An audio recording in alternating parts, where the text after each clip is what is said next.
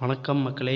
Mic testing பாட்காஸ்ட்டுக்கு உங்களை அன்புடன் வரவேற்பது நான் Rajguru RJ official Instagram ID சேர்த்து சொல்லிட்டு நினைக்கிறேன். சரி ஓகே ஒன்றும் பிரச்சனை இல்லை. இன்றைக்கி என்ன பார்க்கலான்னா டப்புன்னு யோசித்தா எல்லாத்தையும் பற்றி பேசியாச்சு. எல்லாத்தையும் பற்றி பேசணும்னு ஆசை சாரி எல்லாத்தையும் பற்றி பேசணும்னு ஆசை. பட் ஏதாச்சும் யூனிக்காக பேசணும் அப்படின்றக்காண்டி ஒன்று ஒன்றா பேசலாம் அப்படின்ற ஒரு ஐடியாவில் இன்றைக்கி யாரை பற்றி பேச போகிறோம் பார்த்தீங்கன்னா அறிஞர் அண்ணான்ற ஒரு மிகப்பெரும் ஆளுமையை பற்றி பேசலாம்.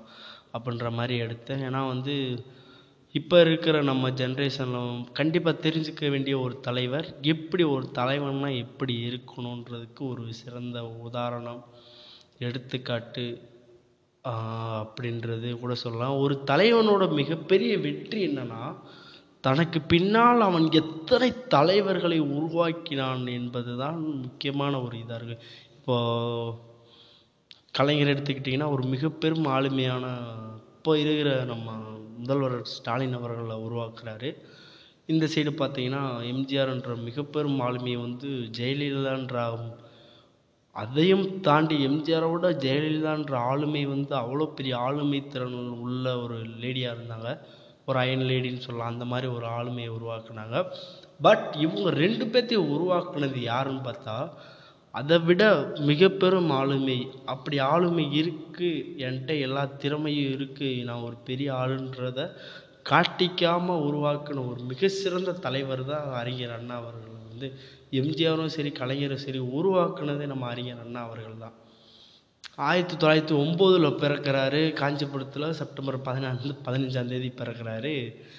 இவர் வந்து எப்படின்னு பார்த்தீங்கன்னா அவங்க அம்மா அப்பா எப்படி வளர்க்குறாங்கன்னா அவரை வந்து ஒரு பெண் குழந்தையா வளர்க்குறாங்க. காதில் கடுக்கன் நெத்தியில் கோடு குங்குமம் போட்ட ஒரு கோடு போட்டு ஒரு பெண் குழந்தையா வளர்க்குறாங்க. அது ரொம்ப ரொம்ப இன்ட்ரெஸ்டிங்காக இருந்துச்சு. ஒரு பெண் குழந்தை மாதிரி ஒருத்தரை வளர்க்குறது வந்து ஒரு நல்லா இருந்துச்சு. அண்ட் தென் வந்து ஸ்கூல் டேஸில் வந்து இவர் வந்து என்ன பண்ணுறாருன்னா இவர் எழுதுகிற கட்டுரைகள்லாம் வந்து பிரமிக்க வைக்கிற மாதிரி இருக்குன்றாங்க அது எப்படின்னா இப்போ ஸ்கூலில் அவர் எழுதுகிற ஒரு கட்டுரை வந்து ஒரு போட்டியில் ஒரு கட்டுரை எழுதுகிறாரு வாத்தியார் ஆசிரியர் பெருமக்களே வந்து யாரா அந்த பையன்? இப்படி எழுதுகிறானே இவ்வளோ திறமைசாலி நீ தான் எழுதுனியா? உண்மையை சொல்லுன்னு மிரட்டிலாம் கேட்டு இல்லை நான் தான் எழுதுனேன் அப்படின்ற அளவுக்குலாம் போயிருக்குது. அவர் எங்கே காலேஜ் காலேஜ் எங்கே படித்தாருன்னா நம்ம பச்சை பாஸில் படிச்சிருக்கிறாரு. அங்கேயுமே இவருக்கு தெரிஞ்ச ஒரே மந்திரம் படிப்பு படிப்பு படிப்பு மட்டும்தான்.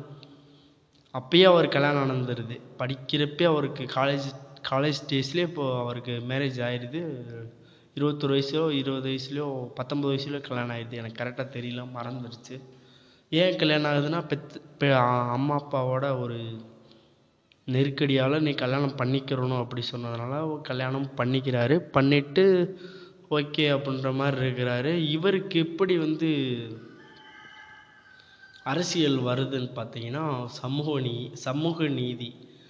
இப்போ வந்து எல்லாருமே சமூக நீதி நான் வந்து மக்களை இது பண்ணுறோம் மாநில சுயாட்சி கொள்கை அந்த மாதிரிலாம் டிஎம்கே சொல்கிறாங்கன்னா இதுக்கு வந்து விதை ஐயா போட்டது இவரால் தான் இன்னைக்கு இந்த வார்த்தைகள் எல்லாம் தெரிஞ்சதுக்கு ஒரு முதல் முறை ஒரு முக்கியமான காரணமே அறிஞர் அண்ணா அவர்கள் தான். அவரை பற்றி நீங்கள் வந்து அவர் எழுதின ஒரு புக் இருக்குது அறிஞர் அண்ணாவின் சிறுகதைகள் அப்படின்னு ஒரு புக் இருக்குது. நீங்கள் டைம் இருந்தால் உங்களால் முடிஞ்சால் கண்டிப்பாக அந்த புத்தகத்தை வாங்கி படிங்க. ஒரு புத்தகம் ஒருவனை உயர்த்தும் மேம்படுத்தும்ன்றது உண்மை அப்படின்றத நீங்கள் கண்டிப்பாக தெரிஞ்சுக்கலாம்.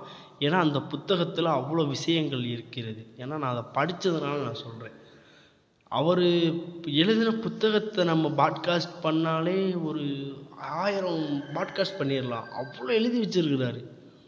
அவர் லெஜண்ட்டு அவர் அரசியலில் ஒரு பெரிய ஆள் மட்டும் கிடையாது லெஜண்ட்டு சரி அப்படியே அரசியல் பக்கம் வருவோம். அவர் வந்து எப்படி அரசியலுக்குள்ளே வர்றாருன்னா பெரியாரோட ஈர்ப்பால் அரசியலுக்குள்ளே வர்றாரு. பெரியார் வந்து சமூக நீதி அந்த வந்து அப்போ வந்து தமிழ்நாடு வந்து அடிமைத்தனமாக இருக்கிறது. நம்ம இதை மாற்றணும் தலை நிமிர்ந்து நிற்கணுன்ற ஒரு காரணத்துக்காண்டி தான் வந்து அரசியலுக்கு வர்றாங்க.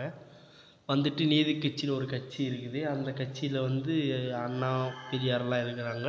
அப்போ தான் அவங்களுக்கெல்லாம் தெரியுமே ஒரு மிகப்பெரும் போராட்டம். ஹிந்தி எதிர்ப்பு. அது நடக்குது நடந்து அண்ணாவும் பெரியாரும் ஒரே சிறையில் நாலு மாதம் இருக்கிற ஒரு சூழ்நிலை வருது. வெளியே வர்றாங்க கட்சி டெவலப் ஆகுது. பெரியார் வந்து மணியம்மையை உள்ளே கூட்டு வராங்க. கூப்பிட்டு வந்துட்டு ஒரு வாரிசு அரசியல் மாதிரி பெரியார் பண்ணுறதுனால அதை பிடிக்காம விலகி போய் ஆரம்பித்தது தான் ஒரு தனி கட்சி. தனி கட்சி ஆரம்பித்து திராவிட முன்னேற்ற கழகம்னு பேர் சூட்டப்படுகிறது. நீங்களாம் கேட்கலாம் தீக்கா தானா திராவிட கழகம் தானா அதெல்லாம் அதெல்லாம் அடுத்து. அதெல்லாம் வந்து பெரியார் கொள்கையில் நீதி கட்சியை உடச்சிட்டு பெரியார் வந்து திராவிட கழகம்னு ஆரம்பிக்கிறாரு. இவர் இங்கிட்டு திராவிட முன்னேற்ற கழகம் ஆரம்பிக்கிறாரு. ஆரம்பித்து எலெக்ஷனில் நிற்கலாமா வேணாமான்றதை மக்கள்கிட்ட கேட்போம். மக்கள் சரின்னு சொன்னால் நம்ம எலெக்ஷனில் நிற்கலாம் அப்படின்ற மாதிரி ஒரு ஐடியா பண்ணி மக்கள்கிட்ட கேட்குறாங்க மக்களும் எல்லாமே நீங்கள் நிற்கணும் அப்படின்ற மாதிரி சொல்கிறாங்க இவங்களும் எலெக்ஷன் நிற்கிறாங்க பதினைந்து பதினைந்து இடங்களை பெறுறாங்க முதல் எலெக்ஷனில் அப்போ வந்து எல்லாரும் கிண்டல் பண்ணுறாங்க கேலி செய்கிறாங்க நீங்கள் வந்து பதினஞ்சு இதெல்லாம் ஜெயிச்சிருக்கீங்க உங்களுக்கெல்லாம் எதுக்கு அரசியல்? அந்த மாதிரி கிண்டல் பண்ணுறாங்க அறிஞர் அண்ணா வந்து எதுக்குமே பதில் சொல்லலை. ரைட்டு பண்ணிக்கோங்க. நான் நெக்ஸ்ட் எலெக்ஷனில் ஜெயிச்சு காட்டுறேன் அப்படின்றது தமிழ்நாடு முழுக்க பிரச்சாரம். பீரங்கி பிரச்சாரம். அறிஞர் அண்ணாவின் குரல் ஓங்கி ஒலிக்கிறது தமிழகம் முழுக்க. அப்பொழுது எல்லாருமே பார்க்குறாங்க யாரா இந்த அவர் வந்து கொஞ்சம் குட்டையாக இருப்பார். யாரா அந்த குள்ள மனிதர்? இவ்வளோ இது பண்ணியிருக்காரே அப்படின்ற மாதிரி சொல்லியிருக்காங்க. இப்போ கூட ரீசெண்டாக கூட ஒரு ஒன் மந்த்துக்கு முன்னாடி கூட ஒரு வீடியோ வந்து இன்ஸ்டாகிராமில் கொஞ்சம் வைரல் ஆச்சு. ஒரு வடநாட்டு முதியவர் வந்து ஒரு வடநாட்டு பெரியவர் வந்து என்கிட்ட கேட்டார் நீ நினைத்தால் ஹிந்தியை முப்பது நாளைக்கு கற்றுக்கொள்ளலாம் அப்படின்னு கேட்குறப்போ அறிஞர் என்ன சொல்கிறாரு ஆம் கற்றுக்கொள்ளலாம். ஏனால் அதுக்கு மேல் அதில் கற்றுக்கிறதுக்கு ஒன்றும் இல்லை அப்படின்ற மாதிரி சொல்லியிருப்பார். அவ்வளோ ஸ்ட்ராங்காக ஹிந்தி எதிர்த்தார்.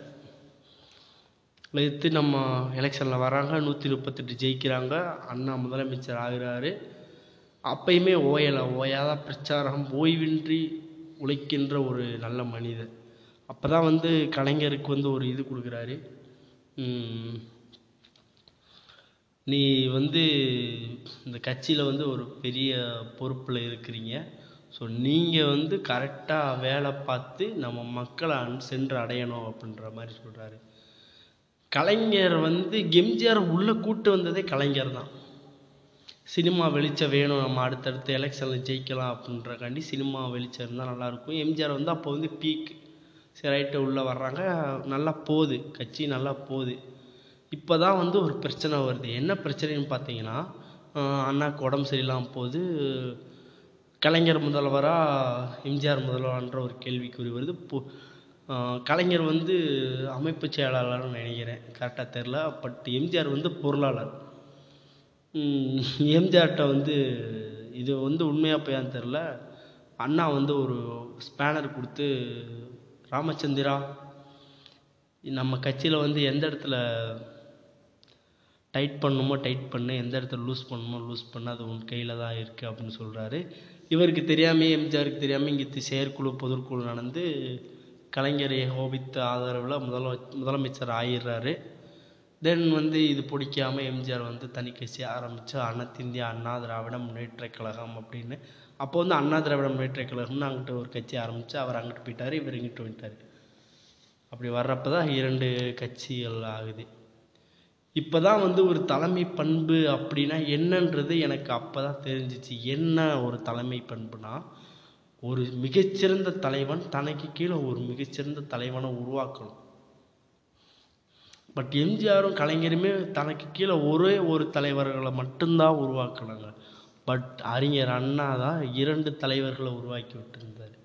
எம்ஜிஆரும் சரி கலைஞரும் சரி அண்ணா கிட்ட பாடம் படித்து பாடம் படித்தவர்கள் தான். ஸோ அதுதான் மெயின் ரீசன் அண்ணாவை பற்றி நிறையா சொல்லலாம் பட் எனக்கு டக்குன்னு சொல்ல வரலை. இவங்க இந்தாட்டி பாட்காஸ்ட் வந்து பக்காவாக பேசணும் நல்லா பேசணும். ஒரு நாலு பேர் கேட்குறீங்க எனக்கு தெரிஞ்சிச்சு. நாலு பேர் கரெக்டாக கேட்குறீங்க உங்கள் நாலு பேர்த்துக்காண்டி ஏதாச்சும் ஒர்க் பண்ணணுன்றக்காண்டி கொஞ்சம் ரிஸ்கெல்லாம் எடுத்து கொஞ்சம் வேலைலாம் பார்த்து ரெடி பண்ணது. நல்லா இருக்கா நல்லா இல்லையான்னு நம்ம என்னோட Instagram ID Rajguru Rajguru RJ அஃபீஷியல்னு என்னோடய ஐடி இருக்குது அதில் வந்து சொல்லுங்கள் எதாக இருந்தாலும் உங்கள் குறைகளை சொல்லுங்கள். நான் நெக்ஸ்ட் டைம் நல்லா பண்ணுறேன் அடுத்த பாட்காஸ்ட் நாளைக்கு பேசுகிறேன் நாளைக்கு இதே மாதிரி ஒரு நல்ல ஸ்டோரியோடு வர்றேன். வேற என்ன சொல்கிறது ரொம்ப நன்றி. அந்த பார்க்குற அந்த கேட்குற நாலு பேர்த்துக்கு ரொம்ப ரொம்ப நன்றி நண்பா. நண்பா நல்லா இருப்பீங்க நண்பா. ஓகே நண்பா பார்க்கலாம். பாய் பாய் பாய். நன்றி வணக்கம்.